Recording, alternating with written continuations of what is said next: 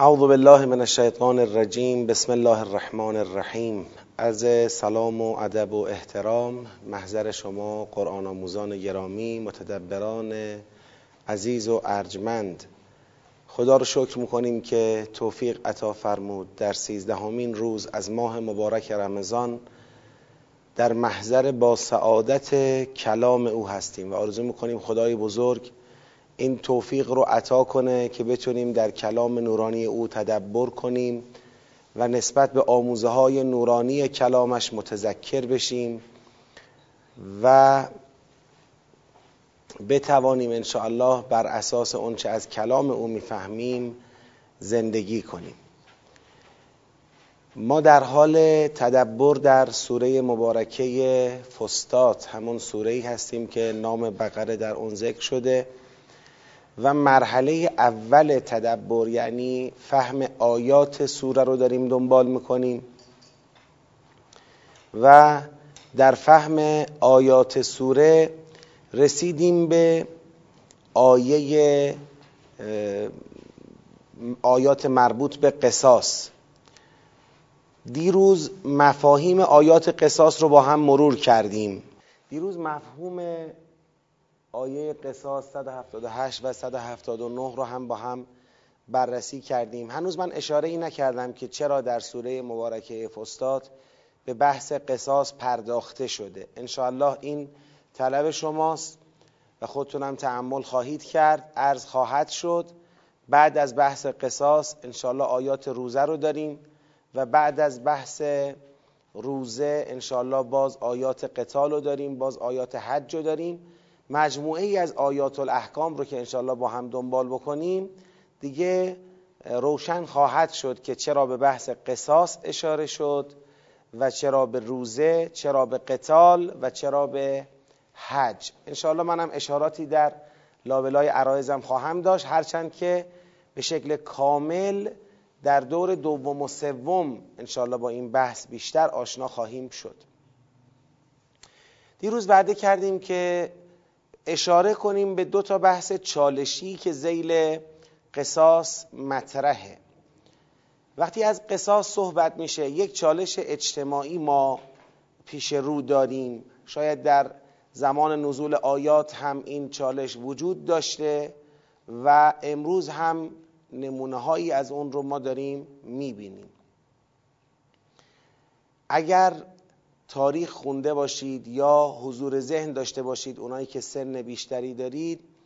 چند سال قبل وقتی که انقلاب اسلامی به پیروزی رسید و بنابر این بود که احکام الهی اجرا بشه مطابق دستور قرآن و روایات بعضی از جریانهای اجتماعی و سیاسی با برخی از احکام اسلام مخالفت کردند. این مخالفت ها وقتی به جایی نرسید حتی به خودشون حق دادند که تظاهرات خیابانی هم به راه بیندازند. از جمله احکامی که مورد انتقاد و اعتراض بود حکم قصاص بود. امروز در نظام حقوق بشر یکی از چیزهایی که فکر می‌کنن از حقوق بشر محسوب میشه اینه که یکی از حقوق بشر این است که می‌تواند کسی را بکشد ولی کشته نشود. این یکی از حقوق بشر امروزه. یعنی اقدام می‌کنه به قتل عمد چون صحبت قصاص اصلا در قتل خطا و خطایی نیست در قتل صحوی نیست. تو قتل عمدیه. کسی اقدام کرده به قتل عمد یعنی آگاهانه عالما آمدن وسیله قتاله ای برداشته کسی رو کشته. یا با دستش زده کسی رو کشته. خب میگن اینجا او رو قصاص نکنید. این خلاف حقوق بشره و خلاف برخی از قوانین بین المللیه کشورهای پیشرفته قاتلین عمد را قصاص نمی کنن. مثلا 15 سال برای اونها زندان می‌برن. خب و چون حکم قرآن هماهنگ با حکم برخی از این کشورهای به ظاهر پیشرفته یا قوانین بین المللی برخی از قوانین بین المللی امروز و یا حقوق ادعایی بشر نیست یک عده با این حکم زاویه پیدا می‌کنن. به جای اینکه بیان بگن آقا قوانین به ظاهر متمدن امروز باید اصلاح شود چون قانون خدا اجرای حکم قصاصه. به جای این به جان قرآن میفتن و با قرآن مشکل پیدا می‌کنن. در حالی که نه از نظر عقل و منطق نه از نظر مباحث اجتماعی و سیاسی نه از نظر مباحث اخلاقی و فرهنگی. از هر منظری که شما نگاه بکنید حکم قصاص هیچ منافاتی با اصول مسلم هیچ کدوم از اینا نداره. کدام حکم عقلی میگه کسی که اقدام کرده به قتل عمد را اجازه بده زنده بمونه؟ او آدم کشته عمدن. کسی که یک نفر رو بیگناه کشته و بدون هیچ مجوز شرعی و حجت الهی به خودش اجازه داده کسی جان کسی را گرفته خب باید تاوانش رو پس بده. عقل تاوان جان رو چه میدانه؟ تاوان جان یک انسان که به عمد گرفته شده چیزی مگر جز جان کسی است که به خودش اجازه قتل عمد داده؟ و قرآن کریم میفرماید این برخلاف نگاهی که می بله ما یه کسی رو کشتیم اما در قصاص حیات لکم فی القصاصه حیاتون یا اول الالباب چرا؟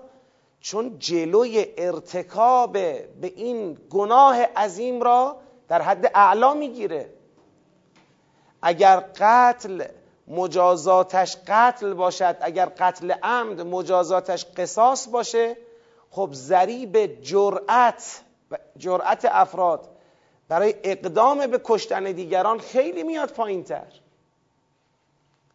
دیگه تو اون جامعه به سادگی افراد به خودشون اجازه نخواهند داد. خون دیگران رو به ناحق بریزند جان دیگران رو به ناحق بگیرند.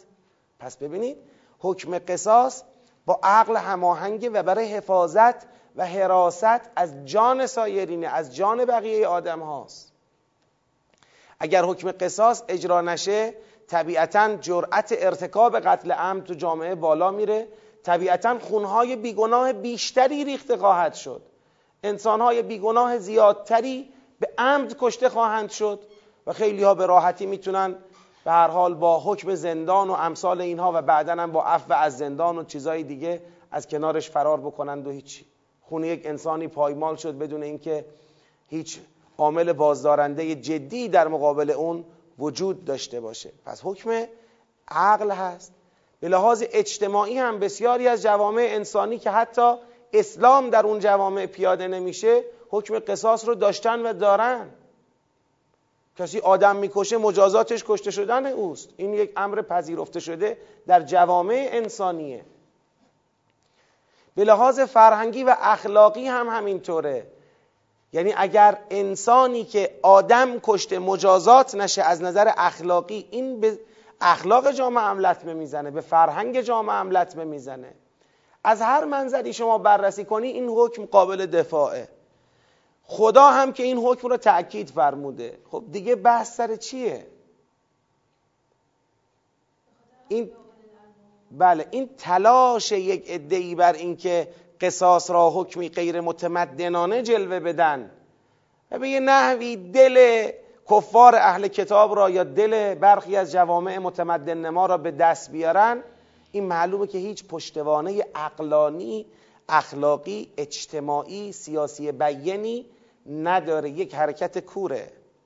یک سوال منطقی واقعا حتی نیست تا چه رسد به یک اعتراض منطقی. که بعد وقتی اون موقع امام محمد رحمت الله علیه در مقابل این جریانات ایستاد و برخورد کرد که در مقابل حکم الله شما در مقابل حکم الله تو جامعه راهپیمایی می‌کنی تظاهرات می‌کنی کی این حق به شما داده؟ سوال داری برو در کلاس درس سوال تو بپرس. چه حقی داره کسی در مقابل حکم الله قشون کشی خیابانی را بندازه؟ اونم تو جامعه اسلامی. این چالش اجتماعی بود که می‌خواستم اشاره کنم. حالا یه روز قصاصه. یه روز دیگه حکم دیگریه. خب بلکه هر روز جوامع به ظاهر پیشرفته و متمدن خواستن یه حکمی از خودشون در بیارن. اون وقت بعد جامعه اسلامی هر روز دست از یکی از احکامش به خاطر اونا برداره. خب این احکام برای چی وضع شدن؟ چیزی جز اتخاذ انداد یعنی همون مسئله ای که انسان به خاطر غیر خدا به خاطر غیر خدا حاضر به عدول از فرامین الهی باشه چیزی جز این پشتش نیست. اونا از اجرای حکم قصاص ما خوششون نمیاد. از اجرای حدود در جامعه ما خوششون نمیاد. از اجرای تعذیرات یعنی کلا عوامل بازدارنده ای که صلاح جامعه را می‌خواد دنبال بکنه اونا از این عوامل خوششون نمیاد. از هجاب خوششون نمیاد. از اینکه ما مثلا فرض بفرمایید ولی فقیه داشته باشیم بخوایم حکومتمون دینی باشه خوششون نمیاد. از اینکه بخوایم سپاه پاسداران داشته باشیم علاوه بر حراست از کشور از انقلابمون حراست کنیم خوششون نمیاد. خب از خیلی چیزا خوششون نمیاد اونا.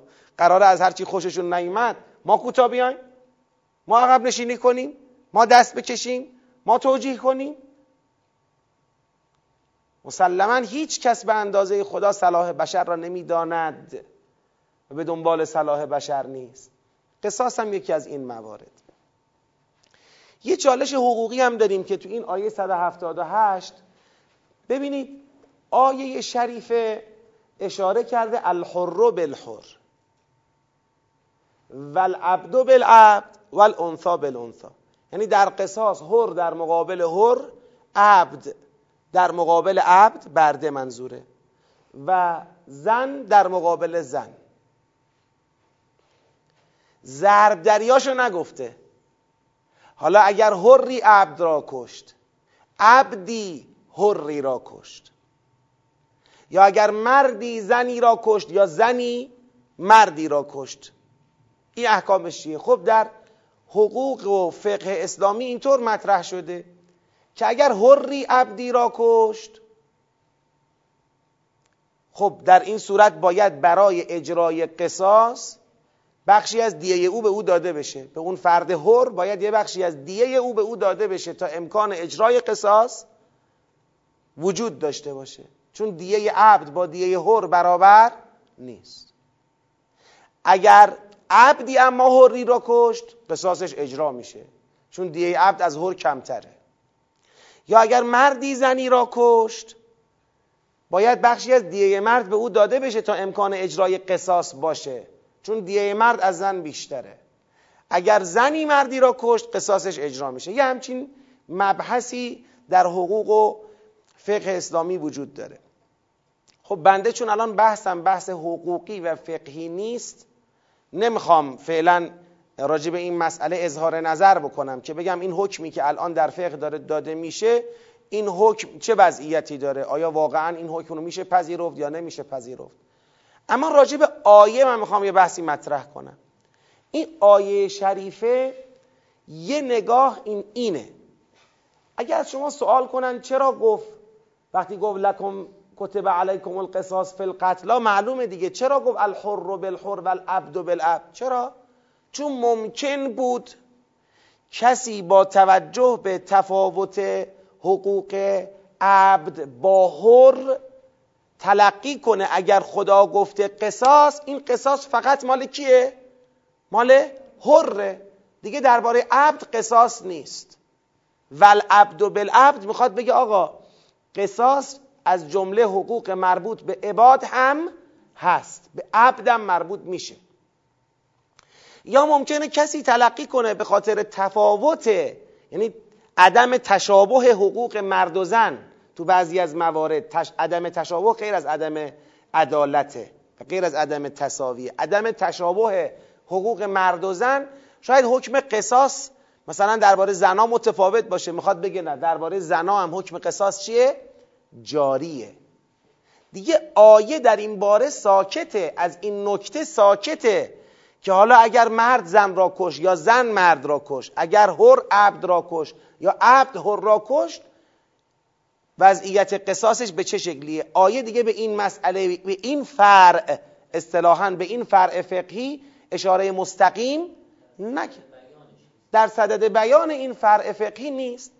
آیه داره اصل قصاص را ثابت می‌کنه و میگه قصاص هم درباره احرار هم درباره عباد هم مرد هم زن درباره همش جریان دارد. حالا دیگه جزئیات فقهی و حقوقیش باید در تبیینات قرآن کریم سنت پیغمبر گرامی اسلام کلمات ائمه هدا علیهم السلام تبیینات آیه باید اونجا دنبال بشه. حتی من یه نکته ای حالا عرض می‌کنم این نکته رو برای محققین. محققینی که حالا تو حوزه های فقه و حقوق هم مطالعه می‌کنن و بررسی می‌کنن بعید نیست که گفته شود در خصوص احکامی که مربوط به دماعه بالاخره دما خون یک وضعیتی داره قصاص با جان آدم ها سر کار داره. خب برای اینکه بتونیم یه آیه ای را با روایتی یا با یه سیره ای و یه سنتی تبیین بکنیم شاید نصاب خاصی به طلبه چون بحث دماعه یعنی ممکنه در غیر بحث دماع با یک روایت بشود یه تخصیصی یه تقییدی یه توضیحی یه تبیینی را زیل یه آیهی پذیرفت.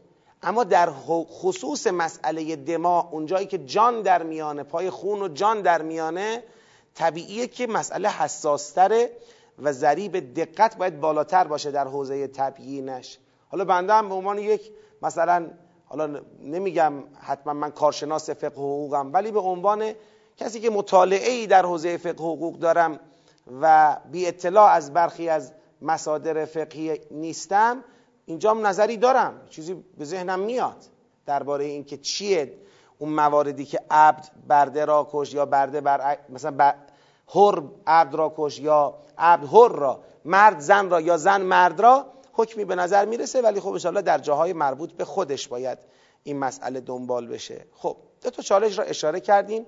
از بحث قصاص عبور کنیم.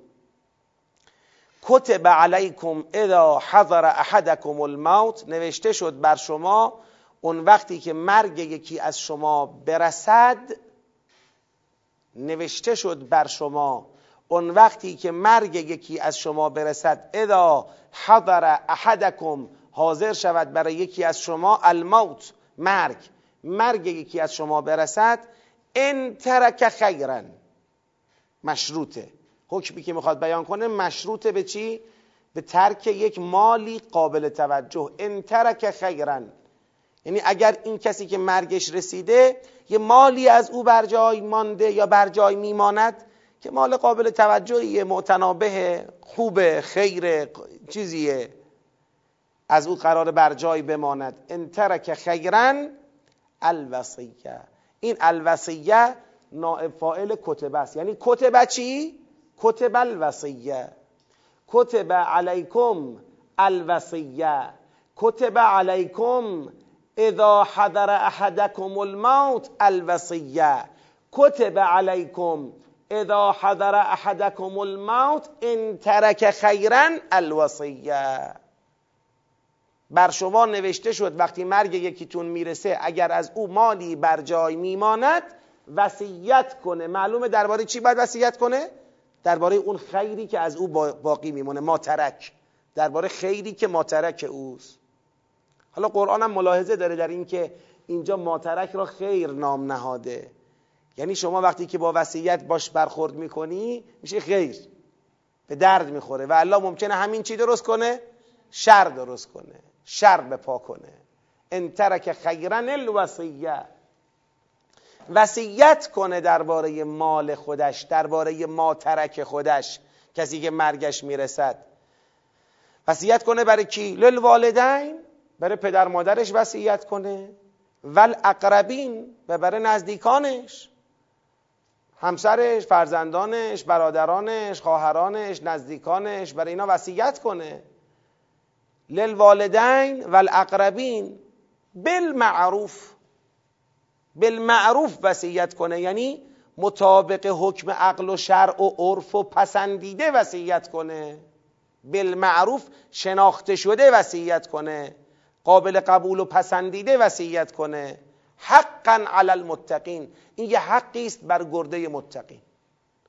یعنی متقین باید این حق رو ادا کنن باید ادای وصیت کنن آیه این آیه شریف اولا راجع به این آیه هم بحث زیاده.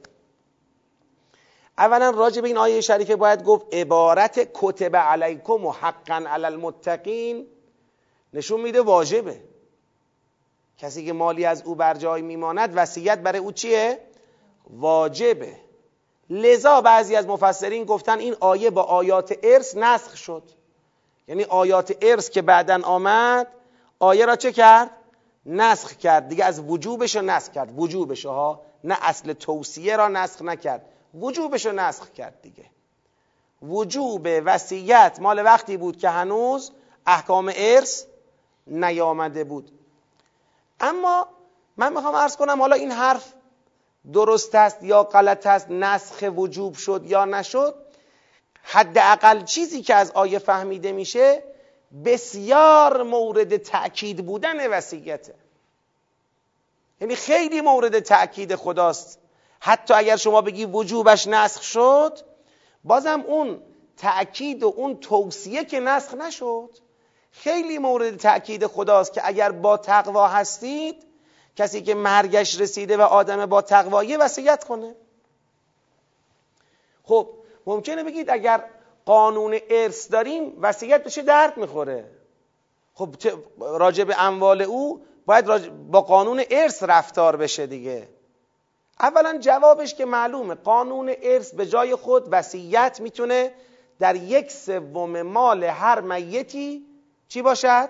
نافذ باشد اصطلاحا. یعنی شما می‌تونی راجع به یک سوم مالت خودت نظر بدی چه جور خرج بشه بعد از تو. یه سه میلیارد ماترک داری دو میلیاردش رو طبق قانون وصیت تقسیم می‌کنن یه میلیاردش رو شما می‌تونی بگی جوری خرج کنید. این خیلی خوب فرصت بزرگیه برای انسان که انسان بتونه در این یک سوم از اموالش برای بعد از خودش چه کنه؟ تصمیم بگیره. این فرصت بزرگیه. از این فرصت انسان استفاده کنه به احسن وجه. یه وقت آدم می‌بینه در نزدیکانش یه کسی هست با یک سوم مال او از بیچارگی نجات پیدا می‌کنه. حالا من تا زنده بودم نتونستم ولی خب بعد از من یک سوم مال من ممکنه یکی از نزدیکان مرا دوتا از نزدیکان مرا. یه فرزندی دارم از بقیه ضعیفتره. پدر و مادری دارم پیر شدن دیگه توان کار ندارن. خب شما می‌تونی با وصیت کردن یک سوم مالت در همین فقه الان یک سوم مالت راجع به بعد از خودت تصمیم بگیری راجع به تقسیم اموال بعد از خودت تصمیم بگیری از این فرصت انسان به نحو احسن استفاده کنه. این یک جنبه. اما یه نکته مهم دیگم داره. حالا من به این نکته تازه متفتن شدم و دارم دربارش تحقیقاتم رو کامل می‌کنم ولی شما به این مسئله تحمل کنید تو تحقیقاتم به من کمک کنید. و اون چیه؟ ببینید یه بخشی از مسئله تقسیم ماترک میت بعد از خودش با قانون ارث حل میشه. یه بخش مهمیش حل میشه. اون بخشیه اون که به هر کس چه ارزش مالی می‌رسد. فرض بکنید مجموع دارایی های یه انسانی موقعی که می‌خواد بمیره فرض بکنید سه میلیارد تومنه دو میلیارد تومنه یه میلیارد تومنه. یک میلیارد فرض کنید خیلی هم پولدار فرضش نکنید. خب؟ یه میلیارد تومن مجموع دارایی های وقتی که دارد میمیرد این یه میلیارد تومن تکلیف ارزش ریالیش معلومه که چقدرش به خانم او می‌رسه چقدرش به پدر مادر می‌رسه چقدرش به فرزندان می‌رسه. خب تکلیف ریالی را قانون ارث مشخص کرده. یا اگر فرزند نداره مثلا وارث درجه یک نداره به وراث درجه دو مثلا چطور می‌رسه؟ اینو قانون ارث معلوم کرده. اما یه چیزی دیگه با قانون ارث معلوم نمیشه. اون چیه؟ این یه میلیارد یکیش مثلا یه خونه ایه یه خونه مثلا نقلیه یه جایی. این مثلا توش میشسته. یکیش یه باغچه ایه قدیمه. حالا با یه میلیارد خیلی چیز میدن اون قدیمه سا خب؟ الان که با یه میلیارد دیگه همون یه خونه هم معلوم نیست دیگه باشه. قدیم فرض کنید. خب؟ یکیش یه باغچه ایه مثلا خارج شهره یکیش یه دهانه مغازه است. دکونه. خب؟ پسرش تو اون مشغول کاره. از زمان حیات بابا داشته بهش کمک می‌کرده. خب یکیش مثلا یه ماشینی زیر پای باباه بوده. خب. حالا می‌خوایم تقسیم کنیم. ارزش ریالی معلومه اما اختصاص ها معلوم نیست. الان میان سراغ این پسره که تو مغازه بابا بوده. میگن خب مغازه بابا رو خالی کن می‌خوایم بفروشیم. بابا خب اینو از ارث خودم حساب کنید. اینو نفروشید. آقا ارث من چقدره؟ ارث من هر چقدر هست از مغازه حساب کنید بدهکار میشم بقیهشو من بهتون بدم. یا طلبکار میشم بقیهشو شما بهم بدید. خب اینجا کی باید تصمیم بگیره؟ که این پسره رو الان بلند کنیم مغازه رو بفروشیم تقسیم کنیم یا بذاریم اون اونجا باشه؟ این خونه رو خب ما در یک سال تموم شد دیگه. می‌دونید تا یک سال خانم باید بمونه تو خونه. یک سال تموم شد دیگه شما پاشو. میگه بابا ارث منو از همین خونه حساب کنید بقیهش هم میدم بهتون مثلا. دقت کردید چطور شد؟ پس تو مسئله ارث یه تقسیم ریالیه یکی اختصاصاته مثلا این آقا بالاخره در زمان حیاتش اومده وصیت نوشته طبق عرف و شرعم نوشته. یعنی کم و زیاد نکرده حق ارث کسی رو. اما نوشته آقا اجازه بدید مثلا این پسر ما که توی این مغازه بالاخره ور دست من وایساده نجاری یاد گرفته بذارید این سر مغازه بمونه. ارث اونو از اینجا حساب بکنید. فلانی ارثشو از باغچه حساب بکنید فلانی ارثشو از خونه حساب بکنید فلانی ماشین رو برداره. بعد توی ما کم و زیادش مثلا یا با هم مصالحه کنید یا با هم معامله کنید حلش کنید کم و زیادشو چقدر حل مشکل میشه؟ یا خیلی ها مثلا فوت می‌کنن چند تا باغ داره مثلا کشاورزه چند تا باغ داره چند تا زمین داره. یه زمینش نزدیک خونه پسر اوله اون یکی زمینش مثلا اون برای اتوبانه. این پسر اول میگه آقا این زمینش بذار بمونه دست من. من ارسم از این زمینی که نزدیک خونمه حساب کنید من اینجا کار دارم می‌کنم. دقت کردید؟ اینو با وصیت میشه حل کرد. یعنی بابا برادر عزیز خواهر عزیز پدر گرامی مادر گرامی پسر بزرگوار دختر بزرگوار می‌خوای بمیری؟ قشنگ مثل بچه آدم یه وصیت خوب بکن. چه اشکال داره؟ انسان میمیره دیگه. یه وصیت بکن بذار بعد تو تکلیف و راست چی باشه؟ معلوم باشه. آقا من بلد نیستم قانون عرف وصیت رو بلد نیستم شرع وصیت رو بلد نیستم. آقا یه وکیل بگیر یا یک بالاخره آدم آگاهی را پیدا کن. بگو شما آگاهی بیا. من اموالم ایناست ارزشاش ایناست می‌خوام وصیت کنم اینم وراث من. چرا می‌ذاری دعوا بعد خودت بشه؟ چرا می‌ذاری بعد تو این بگه این مال من اون بگه این مال من. اختلاف و کدورت بیفته. یا مجبور بشن مثلا چوب حراج بزنن به مالت که همشو بفروشن فقط پول به دست این اون بدن. خب آقا شما یه ورودی کن دیگه. ببینید فرهنگ وسیعت کردن طبق شرع و عرف برای کسی که یه مالی از او بر جای میماند بسیار فرهنگ متعالی و ضروری تو جامعه است. حالا من نمی‌دونم وجوب را ممکنه بعضیا بخوان بگن نسخ شده. بنده که نمی‌فهمم نسخ را. من میگم نسخی وجود نداره. اصلا واجب میشه دانست این رو. بله حالا یه کسی مرگش ناگهانی رسید فرصت وصیت پیدا نکرد بحث دیگریه. اما یه کسی حذر احدکم الموت. حذر احدکم الموت یعنی چی؟ یعنی می‌دونه که دیگه باید غزل خدافزی را بگید بخوانه. هیچ ناراحتی هم نداره. حالا بعضی هرچند می‌خوام برای خودشون وصیت کنن زود گریهشون می‌گیره. چون میگن مثلا ما قراره بمیریم از اینکه احتمال داره بمیرن ناراحت میشن. ناراحتی نداره خداییش. انسان میمیره دیگه. بعد از 120 سال. حالا می‌بینیم به 119 سال رسیده هنوز هم نمی‌تونه وصیت کنه. او وصیت کنیم. فقط به سنم نیست. می‌بینی آقا مثلا کرونا اومده. شاید فردا خدای نکرده خدای نکرده مبتلا شدیم رفتیم. بکن وصیت کن. نمی‌دونم بالاخره آدمیم تو خیابون داریم میریم یه وقت تصادفی خطری چیزی. بیمار شدیم. آقا مگه مرگ خبر می‌کنه؟ مرگ خبر نمی‌کنه. حالا به خصوص اونایی که به یه نحوی خبرمون کرده که می‌خواد بیاد. حالا اونی که خبر نکرده میگیم واجب نشد بر او باش. اما اونی که دیگه مرگ خبر کرده میگه عزیزم من دو ماه دیگه انشالله در خدمت شما هستم. حد اکثر دو ماه هستی. مثلا یه بیماری داره دو ماه دیگه باید به لقاء الله مشرف بشه. خب توی سری قشنگ وصیت مرتب تر تمیز. در واقع وراثت تو بعد از تو تکلیف را بدانن. قشنگ رحمتت کنن. بگن خدا رحمت کنه پدر ما را مادر ما را داداش ما را آبجی ما را نمی‌دونم همسر ما را فرزند ما را که اینطور تکلیف ما را روشن کرده. ما الان بلا تکلیف نیستیم چیکار کنیم درباره اموال او. این خیلی خیلی مهمه. از من سوال کنید اگر چرا اینجا آورده؟ چرا اینجا آورده وصیتو؟ چون قاتل رو که می‌خوان اعدام بکنن این از مصادیق بارز اون موردیه که حضر احدکم الموت. یعنی دیگه آقا خب بقیه نمی‌دونن اما تو که می‌دونی الان یه هفته دیگه حکم تو رو می‌خوان چیکار کنن؟ بگید؟ اجرا کنن وصیت کن. برای همین اینجا آورده که یعنی گریز زده. اصطلاحا من به این میگم بحث استطرادی. یعنی تردن للباب. یعنی از باب این که بحث کشید به قاتل و به این که قاتل را باید قصاصش کرد. حالا می‌خوای قصاصش کنی یکی از بحثاش چیه؟ بگید وصیت خب وصیت کن. چی داری؟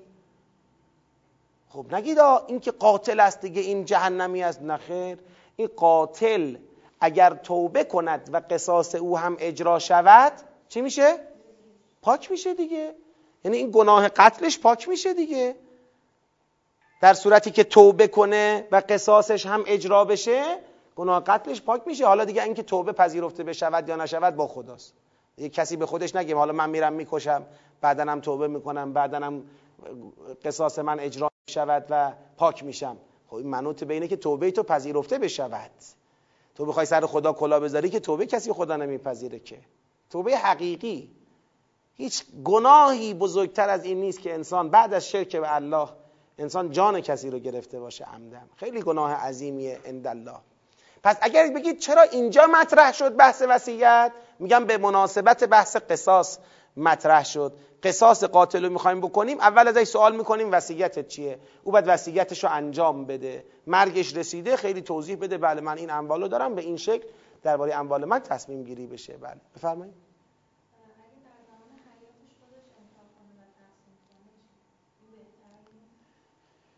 سوالشون اینه. امروز سوال خوبیه از این جهت. امروز گاهی اوقات ذهنیتی وجود داره تو جامعه که آقا آدم تا خودش زنده است چکار کنه؟ اموالش را تقسیم کنه.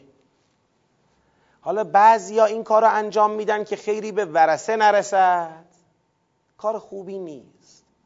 این کار پسندیده ای نیست. که شما به منظور این که خیر به ورست نرسه کل اموال تو در زمان حیاتت بذل و بخشش کنی. بگی من یه ماه دیگه می‌خوام بمیرم پس بیا همه رو بذل و بخشش می‌کنم. هیچی به ورسه من نرسه. خب چرا؟ چرا به فرزندانت چرا به وراست چیزی نرسه؟ این بخله. این انفاق داره از اون ور انجام میده ولی از این ورم یه بخل داره میورزه. این پسندیده نیست. اما انفاق متعارف انفاق معقول انفاق محبوب انفاق بجا یه وقت می‌بینه که واقعا شاید وراثه او به هیچی از مال او احتیاج ندارن ولی او می‌تونه با انفاق مالش کلی برای خودش ذخیره کنه برای قیامت خودش ذخیره کنه مانع از هدر رفت احتمالی اموالش بشه. خب اون بحث دیگریه. اون قصهش فرق می‌کنه.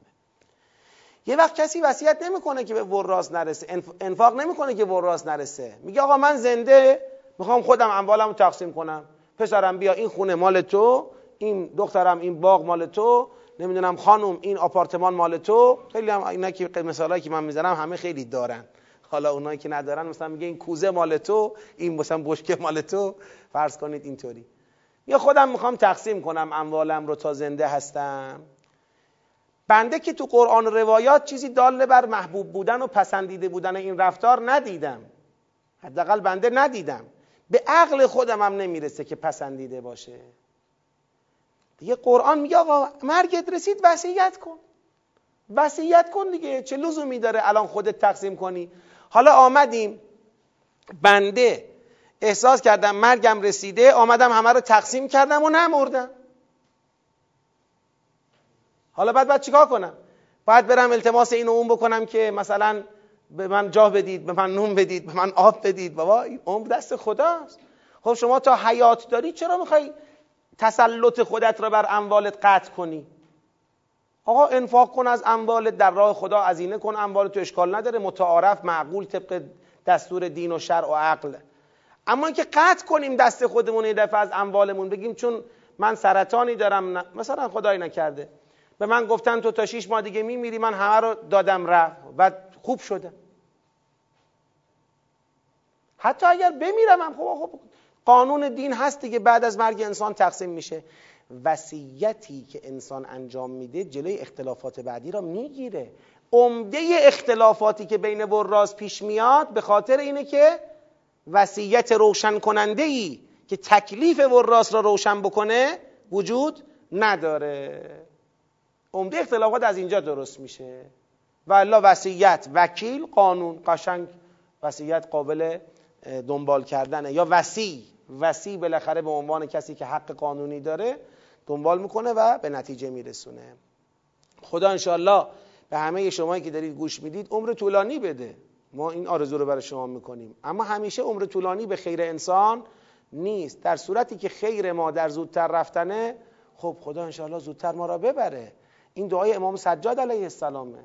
عرضه میدارد به درگاه خدا خدای اگر عمر من قرار است مرتعی برای چریدن شیطان باشد نمی‌خوام.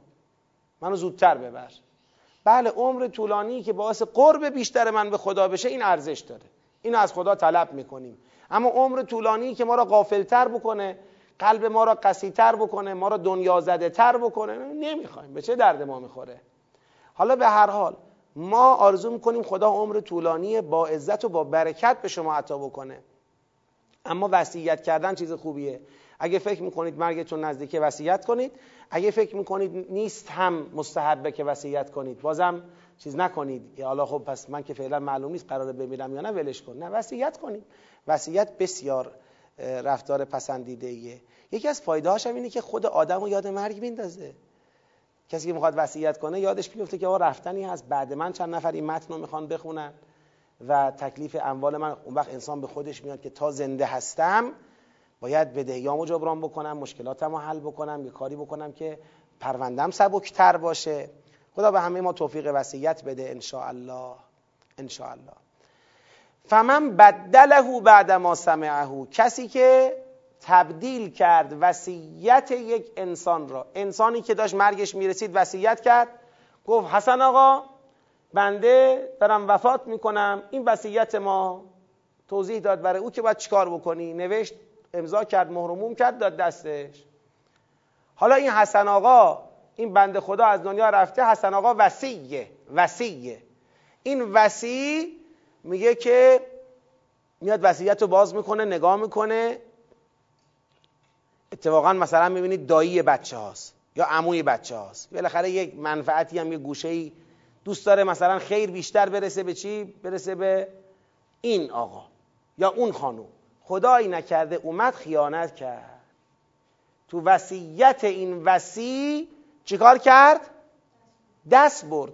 بدلگو بعد ما سمعه بعد از اینکه شنید وصیت را از کسی که داشت به او وصیت می‌کرد تبدیل کرد. جابجا جا گفت. طور دیگری مطرح کرد. امضا جعل کرد. او تغییر داد وضعیت را. به صلاح دید خودش مثلا. فانما اثمه علی الذین یبدلونه یعنی دیگه از این قشنگتر خدا نمی‌تونه جواب همچه خیانتی رو بده. میگه یه بله معلوم میشه که شفاهی هم می‌تونه باشه سمعهو داره. بله. اگه ممکنه شما در لحظه مرگ فرصت نوشتن نکنی. این مرگ انسان رسیده احتضار حال مرگ. یکی صدا می‌کنه یه امینی صدا می‌کنه میگه من وصیت می‌کنم فلان مالی که فلان جا دارم اینجور. خب این دیگه در واقع مسموعه دیگه. حالا این اومد تغییر داد. اگه نوشتنی بود تغییر داد. اگه شنیده بود تبدیل کرد. خب؟ فانما اثمه علی الذین یبدلونه خدا میگه تمام دربسته کامل گناهش به عهده اینیه که تبدیل کرده. یعنی اون میت هیچ گناهی در قیامت نداره که چرا به او گفتی؟ آها من اینو امین دیدم این دسترسی داشتم به او گفتم. اون وراس هم گناهی ندارن یه گناه عظیم میفته رو دوش این کسی که تبدیل کرد وصیت را. فانما اثمه علی الذین یبدلونه ان الله سمیع علیم خدا شنوای داناست. یعنی خدا شنیده وصیت چی بوده. خدا می‌دونه چی نوشته بود تو اون کاغذ. یا شنید که اون آقا چی گفت به تو. پس تو تبدیل می‌کنی بدون. شاید سر وراس این بابا کلا بتونی بذاری. اما سر خدا که کلا نمی‌تونی بذاری. ان الله سمیع علیم. خواهر و برادرم می‌خوام یه نکته بگم. اون نکته اینه که بسیاری از احکام در اسلام تابع تقوای آدم هست. زامن اجرایش چیه؟ تقواست. آقا میگه بر کسی که مالش را خرج کرده. از خرج مالش یه مبلغی اضافه آمده. یک پنجمش خمسه. واجبه. باید بده. میگه خیلی خوب. و یه نفر میگه زامن اجرایش چیه؟ نداد چی؟ نداد گناه گناه هم عذاب داره. این زامن اجرایی دیگه. ما متدینیم دیگه. مسلمانیم دیگه. تو جامعه اسلامی زامن اجرایی بسیاری از احکام که منافع دیگران هم تو این حکم هستا ولی زامن اجراییش تقواست. تقوا باید داشته باشیم. تقوا نداشته باشیم می‌تونیم زیرابی بریم. خب این دنیا رو رد می‌کنیم. اون دنیا چی میشه؟ و اینو بدونید اقتصاد اسلامی رو تقوا میچرخه. خیلی ها این ور صحبت از اقتصاد اسلامی می‌کنن. اقتصاد اسلامی اقتصاد اسلامی. آقا اقتصاد اسلامی چجور چیزیه؟ اقتصاد اسلامی. خیلی رو اینا بحث می‌کنیم. در اقتصاد اسلامی معامله چجوریه؟ کالا به کالاست با نقدینه با طلا نقره با اسکناسه با حواله است چجوریه؟ اینو بحث می‌کنیم. بحث می‌کنیم که مثلا در اقتصاد اسلامی قرض ربا خیلی چیزا بحث می‌کنیم. اما بدانید اقتصاد اسلامی رو گرده تقوا سواره. جامعه ای که با تقوا نباشد اقتصادش اسلامی نمی شود اقتصاد اسلامی یک سیستمی نیست شما طراحی کنید تو جامعه پیاده کنی. مثل اقتصاد لیبرالی مثلا. یا مثل اقتصاد مثلا کارگری سوسیالیستی. نه اقتصاد اسلامی رو گرده با تقواها سواره. و تقوا داشته باشی. خیلی مهمه. حالا تو این سوره به این مسائل خیلی خواهیم پرداخت. ان الله سمیع علیم. حالا خدا می‌خواد برای تبدیل وصیت یه تبصره بذاره. ببینید تو آیه قبلی فرمود تبدیل کردن وصیت کسی گناه گناه بزرگیه. اثم گناه بزرگه و مسئولیت داره. اما تو این آیه می‌خواد یه تبصره بزنه. می‌فهمد فمن خاف من موسن. جنفن او اثمن. حالا یه وسیعی هست برای این وسیع خوف ایجاد شد که بابا این وصیتی که این کرده کار خراب می‌کنه. اوضاع رو به هم می‌زنه. این یه وصیتی کرده اصطلاحا تشخیص این وسیع بر این بوده که وصیت او بالمعروف نبوده. این وصیت این وصیت خرابکاری کرده آمده یه حرفایی زده یا مثلا متا جوری اموالش را تقسیم کرده که جنگ را میفته حق خوشی میشه. ای بسا خدایی نکرده کدورت ها یا حتی دعواها درست بشه. جنفن او اثمن یا نه اصلا گناه کرده. خلاف حکم الله وصیت کرده. تو یک سوم اموالش حق داشته وصیت کنه. این اومده مثلا به من چی گفته؟ به من گفته ببین من تو فلان حساب بانکی ده میلیارد دارم هیچ چی نمی‌دونه. اونو به کسی نگی به بچه هم نگی یا؟ من اونو گذاشتم واسه فلانی. تو حق نداری. گذاشته یا بعد می‌دادی یا حالا ندادی جز ماترکته. تو نمی‌تونی راجع به تو یک سوم می‌تونی وصیت کنی. برای من وصی اما اون مرده ولی برای من معلومه که آقا این بیش از یک سومش وصیت کرده. من اجازه اینجا حق داری. اینجا میاد میگه فمن خاف مموسن جنفن او اثمن فاصلح بینهم. اون وقت اومد به خودش اجازه تصرف داد. گفت این وصیته ولی من اصلاح می‌کنم بین شما. یعنی تصرف در وصیت کرد که جنگ را نیفته که حق خوشی بگید. نشه اصلح بینهم بین وراس اصلاح کرد. صلح برقرار کرد. توافق ایجاد کرد. این کار را انجام داد. فلا اثم علیه. بر او گناهی نیست. ببینید اینجا فقط در حد بر او گناهی نیست را میگه. اما اینکه واجب هست مستحب هست یا نیست این ممکنه یه سری مقدمات دیگه هم می‌خواد. ممکنه در یه شرایطی واجب بشه. در یه شرایطی مستحب باشه. این دیگه مقدمات دیگر رو میطلبه. اما اینجا میفرماید گناه دیگه نیست. اون گناهی که آیه بالا گفته بودیم اون گناه مرتفع میشه. ان الله غفور رحیم. خدا غفور رحیمه. یعنی چرا بحث مغفرت رو پیش کشید؟ چون به هر حال این داره در وصیتی که به او شده چه می‌کنه؟ یه تصرفی می‌کنه. خدا میگه با اینکه یه جور بالاخره تو امانت دست بردنه. ولی چون برای جلوگیری از فساده من چی کردم؟ بخشیدم بر تو.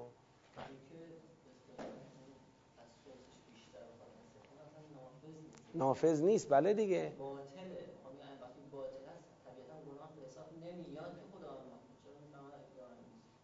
نه گناه به حساب میاد برای وسی برای اونی که وصیت کرده برای موسی. موسی گناه کرد. خب حالا شما وسیع یک موسی اثم گناهکاری. یه باری که میگی آقا من معمورم و معذور. امانتداری باید بکنم. اون اینجوری گفته منم به وصیت اون عمل می‌کنم. گناهش به عهده کیه؟ بگو. به عهده خودشه. خب خدام داره همینه میگه دیگه. خدام میگه نمیشه. شما میگی چرا میگه نمیشه؟ خب. نه. فرق می‌کنه. فلان گناه رو انجام بده فرق می‌کنه با اینکه این مال منه. آقا من داره راجع به مال خودش این حرفو می‌زنه. یعنی چی مال تو نیست؟ الان مال منه. الان که دارم وصیت می‌کنم ملک منه. درسته؟ الان دارم به شما وصیت می‌کنم که ملک شما نمیشه که. درسته؟ ملک شما که نمیشه. شما چه ای اینجا؟ شما وسیعی. یعنی اجرا کننده وصیت او. خدام داره همینو بهت میگه. میگه عزیزم تو که اجرا کننده وصیت او هستی اونجایی که وصیت او خرابکاریه. اف جنف یعنی اعوجاج کجی ناراستی. وصیتش دچار انحراف و ناراستیه. یا حاوی گناهه اینجا تو می‌تونی اصلاحگرانه ورود کنی. خدا همین داره میگه.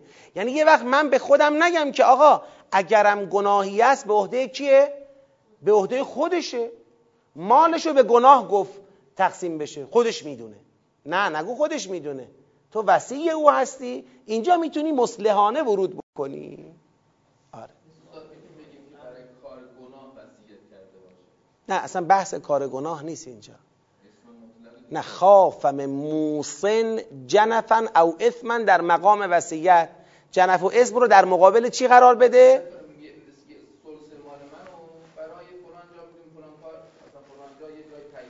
ممکنه اینم مصداقش باشه ولی نوعا این نیست. این بخواد باشه اصلا خود همون حین قبول وصیت طرف می‌تونه بگه آقا من تموم شد بری کنار. اصلا وصیت هیچی نیست. وصیت به گناه که اصلا در اسلام نه شنیدنیه نه قبول کردنیه نه انجام دادنیه. مثلا برید با این سلس مال من فرض کنید مشروب بخرید با هم دیگه بخورید مس کنید. مثلا که چی بشه؟ نه من این کارو می‌کنم نه اون بس این نیست خیلی. مصداق بارزش این نیست. مصداق بارز اینه که تو وصیت کردنش این آدم بالمعروف وصیت نکرده. خوف این هست که از وصیت او جنف و اثم به بار بیاد خرابکاری و گناه در بیاد. حالا به چه بیانی انواع مصادیق پیدا می‌کنه. اینجا شما که وسیع هستی می‌تونی مصلحانه ورود کنی. و تغییر بدی.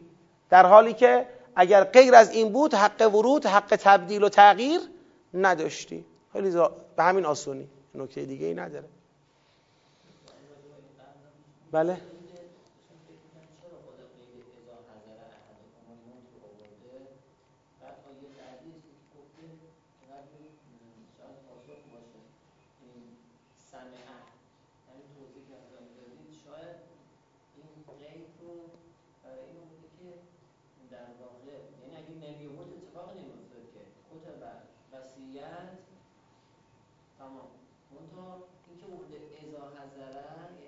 حالا اون لحظه که دیگه احساس کردی آخر کارشه اینجا بحث وجود بله حالا من این نکته ارز کنم جهت اطلاعتون نکته رو ارز می‌کنم. کسانی که این برنامه رو دارن می‌بینن زنده تقریبا 300 خورده ای نفر زنده می‌بینن. اونا نه تصویر شما رو دارن نه صداتونو. برای همین سوالای فیلم مجلس و هممون. باید سوالای فیلم مجلس یا نپرسیم یا خیلی کوتاه. یعنی مثلا در حد یک کلمه اگر یه سوالی هست اشکال نداره. ولی سوال رو باید توضیح بدید چون اون طرف نمیشنوه و منم بخوام بعدا تکرار کنم دیگه خیلی وقتش گرفته میشه.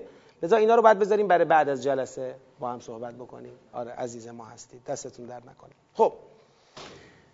وصیت هم تمام. وصیت پس شد از ملحقات بحث چی؟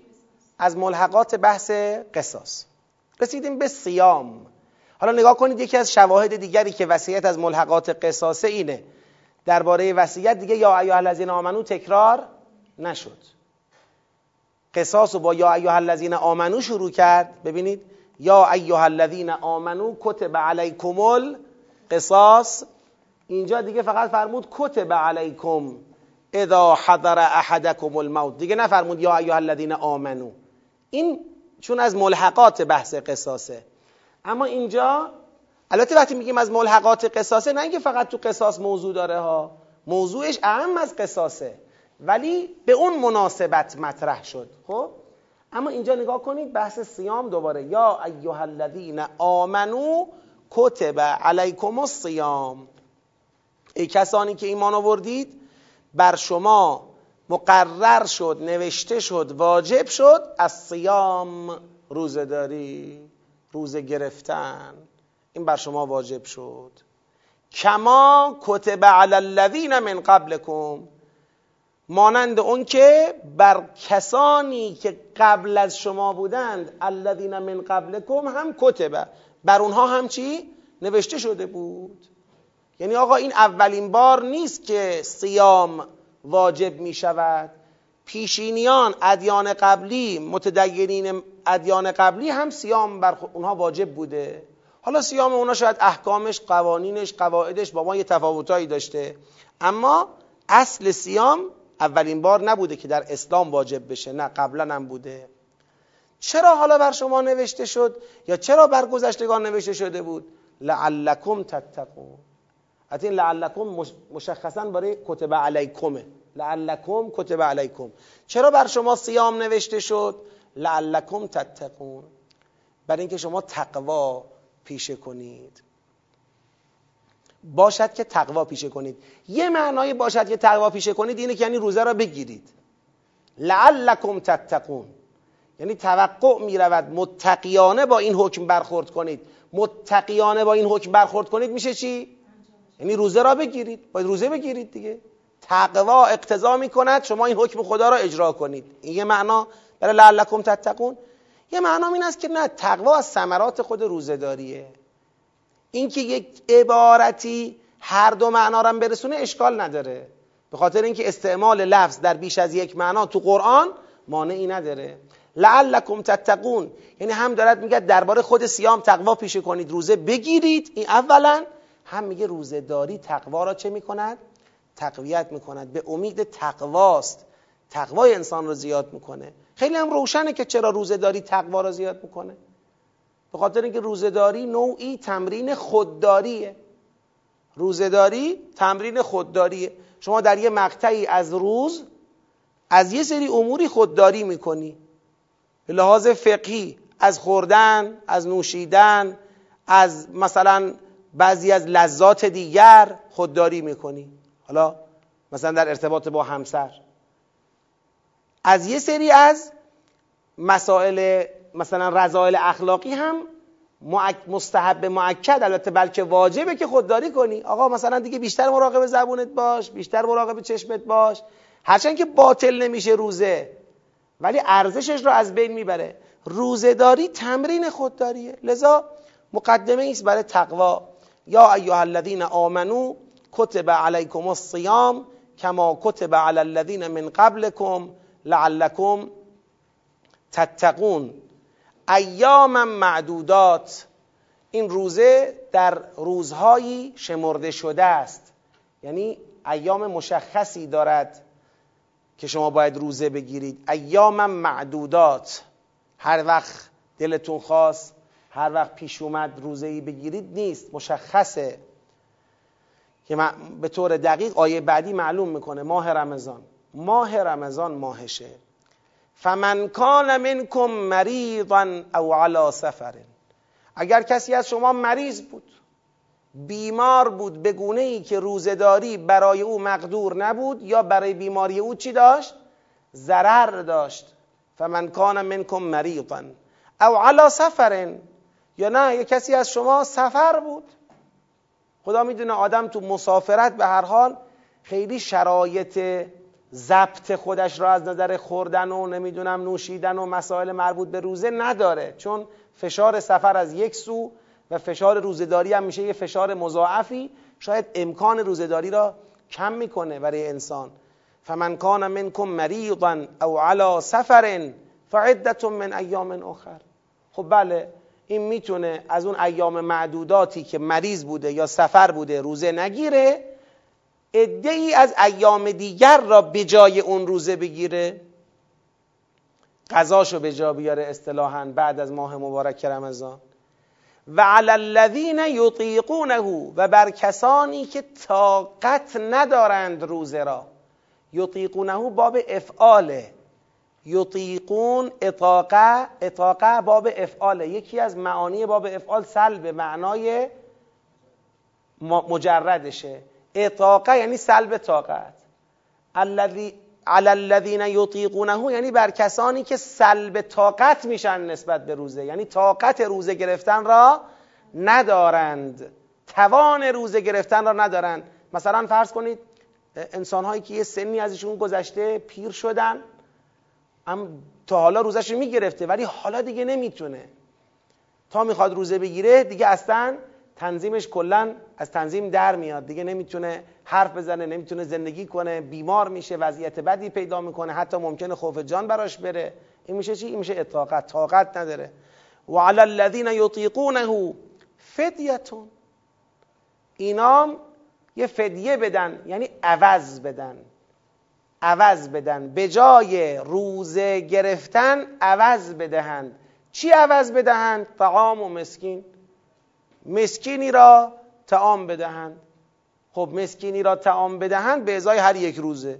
یعنی هر یک روزو که نتونست کسی طاقت روزه گرفتن نداشت مسکینی را به جایش چه کند؟ تعام بدهد. همونی که میگن کفاره غیر عمد. کفاره روزه خوردن غیر عمد.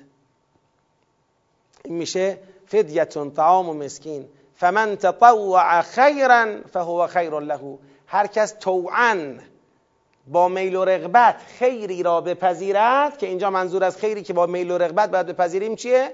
روزه است روزه است. بله روزه است. چون این داره زیلی برای آیه میاره دیگه. برای آیه. بله انت سومو خیر لکم هم باز یه تزییل دیگه برای آیه است. نمی‌خواد بگه اونی که فدیه می‌خواد بده تصومو خیر لکم که. اونی که نمی‌تونه که دیگه خدا نمیگه بهتره بگیری. نمی‌تونم من بگیرم. چطور بهتره بگیرم؟ پس این دوتا عبارت آخر آیه 184 تزییل برای کل جریان آیه است. کل آیه چیه؟ بحث روزه است. یعنی این آیه و آیه قبلش. فمن تطوع خیرا هر کس خیری را تطوع کند با میل و رغبت بپذیرد. یعنی روزداری را با میل و رغبت بپذیرد. فهو خیر له این براش بهتره. دیدید بعضیا روزه می‌گیرن ولی خیلی نق نق می‌زنن خیلی نق نوق دارن. ماه رمضان می‌خواد برسه ناشکری دارن ماه رمضان داره میاد. ماه رمضان میاد یه جور ناشکری دارن. همش کی می‌خواد تموم بشه؟ اینطوری. یعنی یه حس تطوع آدم نمی‌بینه. روزشو داره می‌گیره ها. ولی همچین با قرقر و با اعتراض و اینطوری. فمن, فمن تطوع خیرا یعنی با میل و رغبت خیری را بپذیرد فهو خیر له. و ان تصوموا خیر لکم ان کنتم تعلمون. و این که روزه بگیرید برای خودتون بهتره. بابا ما اگر روزه داری را در ایام معدودات واجب کردیم و گفتیم به غیر سفر و مثلا مریض بودن یا بیتاقت بودن برای اونام حکم مشخص کردیم. در کل حوزه روزهداری را اومدیم جل کردیم. نفعش به حال کیه؟ به حال خود شماست. و ان تصومو خیر لکم. استرسش رو لکمه. و اینکه روزه بگیرید بهتر است برای خودتون. ان کنتم تعلمون. اگر بدانید اگر بفهمید. خب. دیگه حالا برای آیات بعدی فرصت ندارم. آیه بعدی رو انشالله فردا در خدمت خواهیم بود. بله پس فردا فردا که جمعه است انشالله پس فردا در خدمت خواهیم بود. یکی از آثار روزهداری انشالله تو همین سیاق هم ما بهش می‌رسیم. یکی از آثار روزهداری مسئله رقت قلبه قلب انسان را رقیقتر می‌کنه. یعنی اینکه انسان از خوردن و نوشیدن خودداری می‌کنه در طول یه ساعاتی و از بعضی از لذات دیگه چشم پوشی می‌کنه در طول اون ساعات. این خودداری از بالاخره برخی از انتفاعات مادی در طول چند ساعت و بعد استمرار که پیدا می‌کنه چندین روز پشت سر هم خودش زمینه گرایش به حق گرایش به معنویت گرایش به ذکر الله گرایش به دعا و طلب کردن از خدا. اینو در وجود انسان چه می‌کنه؟ بالا می‌بره. یکی از آثار روزه داریه لذا در همین سیاق روزه می‌رسیم به این آیه شریفه ای که و اذا سألک عبادی عنی فانی قریب اجیب دعوت الداع اذا دعان تو فضایی که قشنگ ما رو می‌بره تو بحر روزه داری میگه اگر بندگان من از من پرسیدند از تو درباره من پرسیدند بگو من نزدیک هستم. و جواب می‌دهم دعوت دعا کننده را اون وقتی که مرا می‌خواند. پس از من طلب اجابت بکنن. خب این یه فرصت عظیمه. الان هم که امروز هم که شب جمعه است. یعنی البته اینم بگم هرچی تو ماه رمضان جلو میریم باز این آمادگی بیشتر میشه. باز این آمادگی بالاتر میره. هرچی به لذا دهه آخر ماه رمضان را از سنت های اسلامی این است که دهه آخر ماه رمضان را میرن تو مسجد چی میشن؟ معتکف میشن. حالا الان که برای ما شرایطش مهیا نیست. ولی میرن تو مسجد معتکف میشن. چون دیگه دهه استجابت دعاست. یعنی واقعا دیگه اونقدر انسان ها آمادگی پیدا کردن در اثر روزهداری نخوردن ننوشیدن و خودداری کردن به خصوص اونایی که دیگه خیلی جبران نمی‌کنن توی افتار و سحر جبران زیادی نمی‌کنن. بعضیا دو برابر نهارشون رو تو افتار می‌خورن حالا اون یه مقدار جبران می‌کنه یعنی چی؟ آدمو عقب می‌بره. دهه آخر ماه مبارک رمضان دهه اجابت دعا میشه.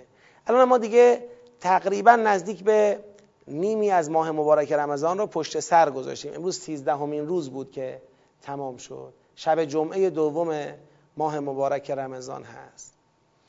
قدر این فرصت ها رو بدونیم قدر این لحظه ها رو بدونیم. روایتی رو آوردم براتون بخونم اگر بله. این روایت حتما شنیدید خودتون هم ولی از باب تذکر به خودم و به شما این روایت رو منم براتون می‌خونم. و یقول الله تبارک و تعالی فی کل لیلت من شهر رمضان ثلاث مرات. خدا در هر شبی از ماه مبارک رمضان سه بار می‌گوید. کی می‌گوید؟ خدا. خب ما خیلی داریم در بسیاری از احادیث به خصوص احادیث قدسی از اینکه ندای آسمانی داده میشه فرشته ای در آسمان ندا می‌دهد اینا. اما در هر شب ماه رمضان سه بار خود خدا ندا می‌دهد که هل من سائل فاعطیه سؤله. آیا هست یک درخواست کننده ای که درخواست او را من به او عطا بکنم؟ کسی هست دعا کنه از من چیزی بخواد من بهش بدم هل من تائب فاتوب الیه؟ آیا هست توبه کننده ای که من توبه او را بپذیرم؟ هل من مستغفر فاغفر له؟ آیا هست استغفار کننده ای که من برای او مغفرت کنم؟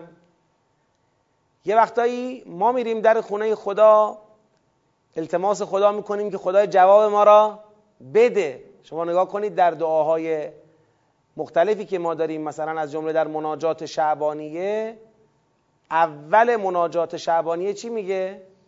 میگه خدای من دارم صدات می‌کنم جواب مرا بده. یعنی یکی از نگرانی ها همواره در مقام دعا کردن یکی از نگرانی ها اینه که انسان بگه من خدای صدات می‌کنم ولی لیاقت ندارم که تو جواب مرا بگید بدهی. من لیاقت چه ندارم تو جوابم بدی. نگرانم که اصلا جوابم میدی. بگم توبه مرا بپذیر میپذیری؟ اصلا از من قبول می‌کنی؟ بگم مرا مغفرت کن قبول می‌کنی؟ این خودش محل بحثه. اما هر شب ماه رمضان خدا دارد شما را صدا می‌زند. اینجا مسئله اینه ما قبول می‌کنیم یا نه؟ میگه بابا بیایید دیگه کجایید؟ پس مهمونای من کجان؟ مهمانی خدا برپاست. مهمانی خدا را شوخی نگیریم. امر کرده در ساعاتی چیزی نخوریم چیزی ننوشیم که زبان دلمون باز بشه و بتونیم ازش بخواهیم. زبان صافی پیدا کنیم در مسئلت کردن از او. زبان نابی پیدا کنیم در خواستن از او. خیلی مسئله مهمیه. لذا فرصت های ماه رمضان رو در طلب کردن از خدا از دست ندیم. حالا تجربه هم براتون بگم بد نیست این تجربه. به خصوص حالا از بین حالاتی که تو ماه رمضان بر انسان آرز میشه و رقت قلب میاره یکی تشنگیه. تشنگی یک سهم ویژه‌ای داره. من یادم میاد یه سه چهار سال قبل از این ماه رمضان خب تو تابستون بود دیگه. الان یه خورده یه تو بهار افتاده. چند سال قبل از این تو تابستون بود قومم خیلی گرم بود. به یه مناسبتی ما یک اساس کشی هم داشتیم. بعد یه اساس کشی هم انجام می‌دادیم. اتفاقا هم افتاده بود بعد از ظهر. یه عده اومده بودن از این کسایی که کمک می‌کنن به اساس کشی شرکت های مثلا حمل و نقل اساس و اینا. چند تا کارگر تو اینا بود. حالا ما اونطور که از قرائن متوجه شدیم یکیشون روزه بود ولی بقیه مقدار آزاد بودن. حالا اونی که روزه بودم خیلی عرق میریخت شدید از همه هم بیشتر زحمت می‌کشید. حالا ما هم در کنار اینا دستی می‌زدیم به اساسیه و اینا. یکی دو راه اساس تو آفتاب داغ بعد از ظهر رفتیم آمدیم. تقریبا دو سه ساعت مونده بود به اذان مغرب و عشا. دیگه ماها یه حالتی از حال انگار رفتیم. اصلا دیگه نمی‌تونستیم تکون بخوریم. اینقدر که از ما عرق رفته بود و خسته شده بودیم و تشنگی بر ما غلبه کرده بود. هی یکی از نوجوانا کنارمون بود می‌گفتیم شما برو زحمت بکش آب بیار. سطل آب می آورد ما سطل آب میریختیم رو سرمون مثلا رو تنمون که این خونکی آب کمک بکنه یه مقدار بتونیم این تشنگی رو تحمل بکنیم. از آن که شد وقتی می‌خواستیم آب بخوریم دیگه نمی‌تونستیم. ماها خودمون نمی‌تونستیم جلوی گریه رو بگیریم. از حسی که پیدا کرده بودیم. تشنگی وقتی بالاتر میره از اینم بدتر میشه. حالا برای اینم اینم بگم بد نیست. یکی از نزدیکان ما بستگان ما خانومیه. میگه که همسرم بیمار بود باید می‌رفتم آبیاری تو باغ دما 42 درجه تابستون داغ داغ باید آبیاری می‌کردم.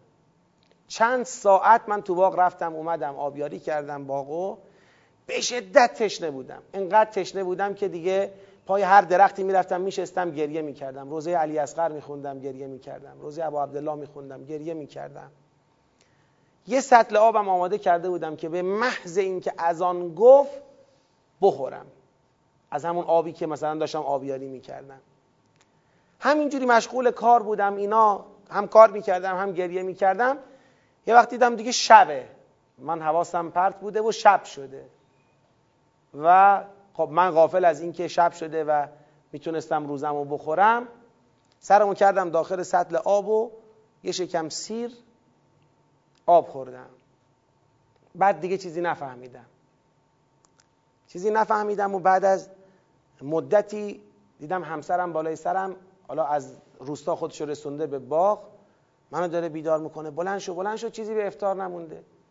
گفتم چیزی به افتار نمونده؟ چی میگی؟ شب بود من افتار کردم.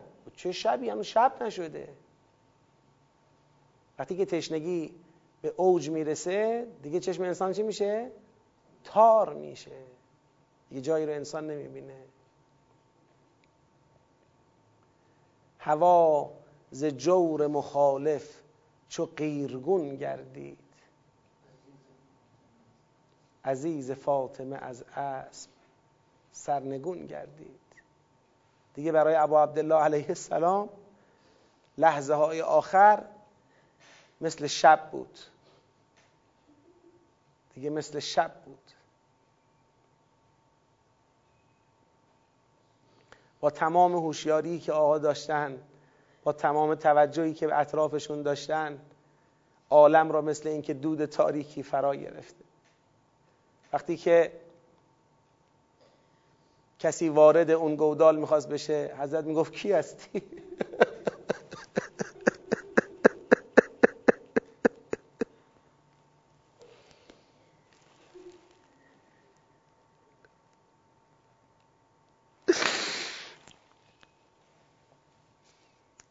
از صبح بعد از طلوع تقریبا میشه گفت دیگه این جنگ شروع شده. به اشکال مختلف دوندگی ها اسب دوانی ها پیکر شهدا را جمع کردن از میدان. صحنه سخت صحنه های طاقت فرسا که شنیدن هر یکیش برای جان انسان کفایت می‌کنه. رسد به این که حسین دیده عزیزان قلبش را. به علی اصغر شش ماه آب ندادند. به طفل معصومی که از اتش مثل ماهی بیرون افتاده از تنگ آب لبهاش به هم می‌خوره و دیگه صدای او شنیده نمیشه. به طفل شش ماه آب ندادند. انقدر مرد نبودند که وقتی حضرت عباس خودش رو با اون همه مشقت با اون همه جنگ رسوند به نهر رسوند به دجله رسوند به فراد فرصت ندادن که آب بگیره فرصت ندادن آب رو برسونه به خیمه ها. حسین علیه السلام تشنه بود. دیگه طاقت جنگیدن نداشت. تمام شهدا به هر حال در دامن حسین علیه السلام بیشتر شهدا جان دادند. اما او تنها تو گودال افتاده. تشنه دنیا در مقابل چشمان او سیاه. ولی با قصاوت او را به شهادت رسوندند. حسین جان هیچ مصیبتی در عالم به بزرگی مصیبت تو نیست. هیچ داغی در عالم به بزرگی داغ تو نیست. بسم الله الرحمن الرحیم السلام عليك يا أبا عبد الله وعلى الأرواح التي حلت بفنائك. عليك مني سلام الله.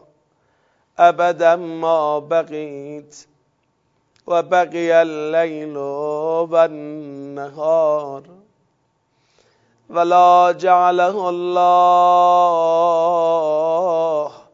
آخر العهد مني لزيارتكم.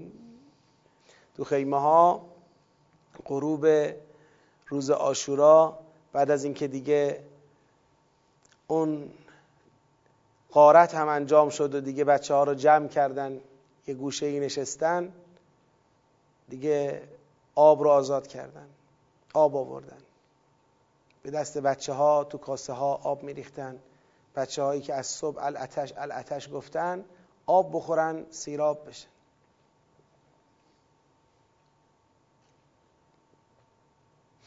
نقل شده که دیدن بعضی از این بچه ها کاسه های آب تو دستشون تو صحرا. آبو نمی‌خوره. میگن برادرم اصغر تشنه بود. برادرم اکبر تشنه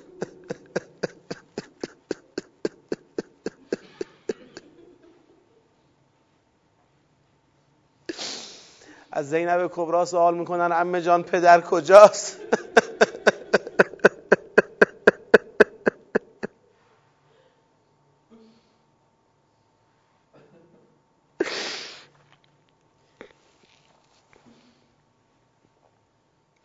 نیابت از امام زمان علیه السلام. السلام علی الحسین و علی علی ابن الحسین و علی اولاد الحسین و علی اصحاب الحسین و رحمت الله و برکاته. خدایا در ظهور امام زمان تعجیل بفرما. ما را از بهترین یاران اون حضرت قرار بده. رهبر عظیم و شعنمون معید و ملهم و محفوظ و منصور بدار. امام عزیزمون شهدامون غریق رحمت بفرما. اموات مؤمنین و مؤمنات اموات متدبران عزیز و ارجمندی که از این برنامه استفاده می کنند بانیان و خادمان این جلسات همه را غریق رحمت بفرما. جهت تعجیل در فرج پرشکوه امام زمان علیه السلام. شادی قلب نازنینش سلامتی وجود مقدسش اجماعا صلوات خط بفرمایید. اللهم صل علی محمد و آل محمد و عجل فرجهم.